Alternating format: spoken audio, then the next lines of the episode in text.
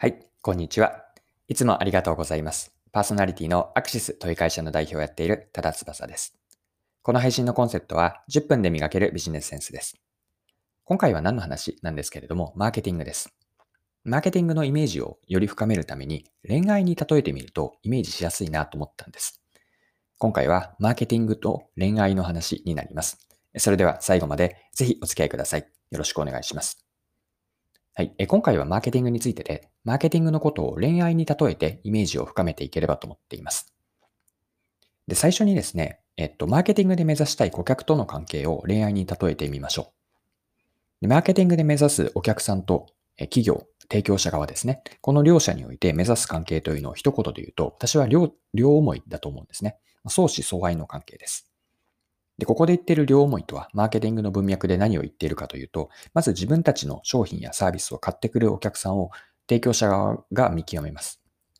まあ、好きになってほしい相手をしっかりとこう、まあ、認識するというか、この人に、えーっと、好きであってほしいなという人を見極めるんです。で、顧客の側からしても自分の好きな相手から買いたいと思えることなんですね。まあ、どうせお金を払うなら、商品やサービスを使うなら、自分が良いと思っている人、好ましいと思っている相手から買いたい、使いたいなと思えること。これがマーケティングにおける両思いの関係だと思うんです。まあ、つまり一言で何を言っているかというと、提供者と利用者の間でお互いに相手を尊重して、まあ、こう精神的な絆が生まれている状態なんですね。これがマーケティングで目指す顧客との関係で、まあ、相思相愛、いわゆる両思いの関係です。で、このように見ていくと、マーケターの役割も見えてくるんですよね。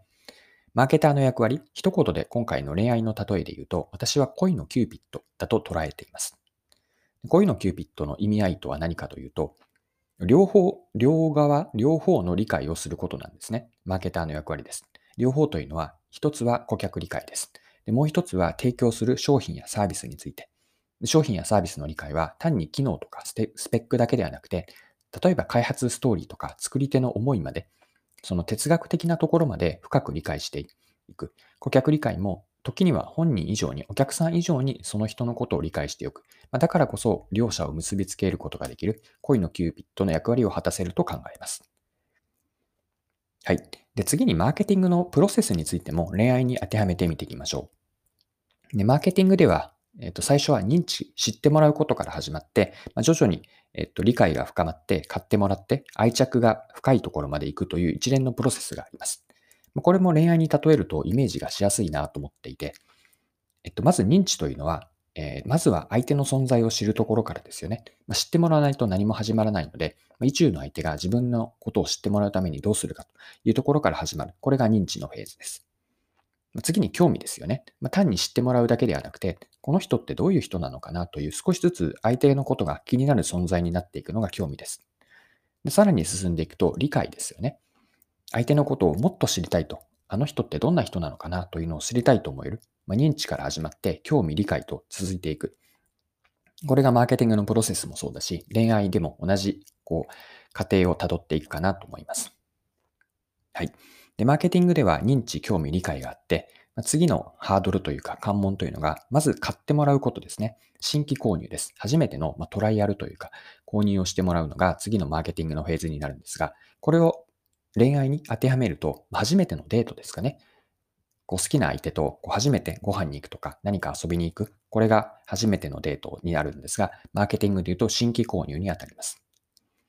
で、マーケティングでは新規購入の後にもう一度、二度、三度とトライアルからリピートにつなげていくことが大事なんですけれども、これも恋愛でも一緒で、初めてデートして、まあ、それで終わりではなくて、まあ、にかいめのデートにどうつなげていくのかというのは大事ですよね。で、マーケティングに戻すと、えっと、新規購入があって、リピート購入があって、まあ、続けて買ってもらえる、利用されて、最終的には愛着を持ってもらえるんですが、まあ、これも恋愛に例えると、えっと、デートを重ねていって、付き合うようになって、まあ、深い恋人関係になっていく。これも、えっと、恋愛と同じでマーケティングのプロセスにも当てはまります。まあ、以上のマーケティングのプロセス、認知、興味、理解、そして新規で買ってもらって、リピート購入をして愛着を持ってもらう。これは、えっと、恋愛でも全く同じようなプロセスを通っていくかなと思います。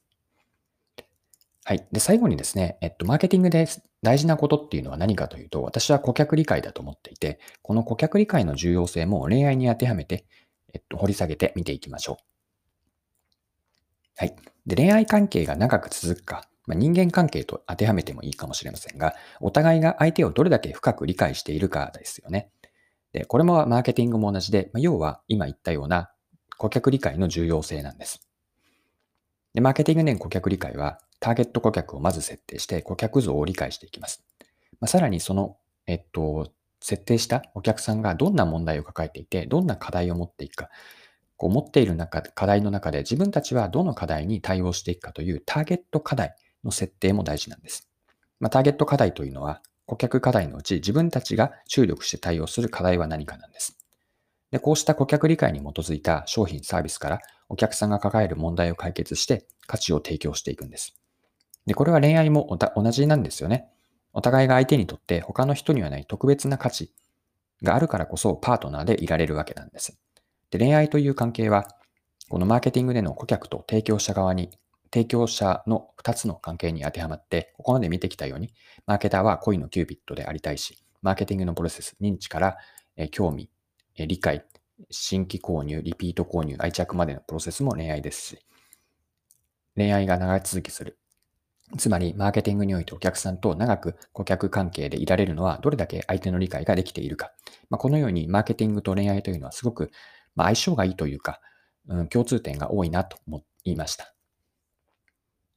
はい。今回も貴重なお時間を使って最後までお付き合いいただき、ありがとうございました。この配信のコンセプトは、じゅっぷんで磨けるビジネスセンスです。これからも更新は続けていくので、よかったら次回もぜひぜひよろしくお願いします。それでは今日も素敵な一日にしていきましょう。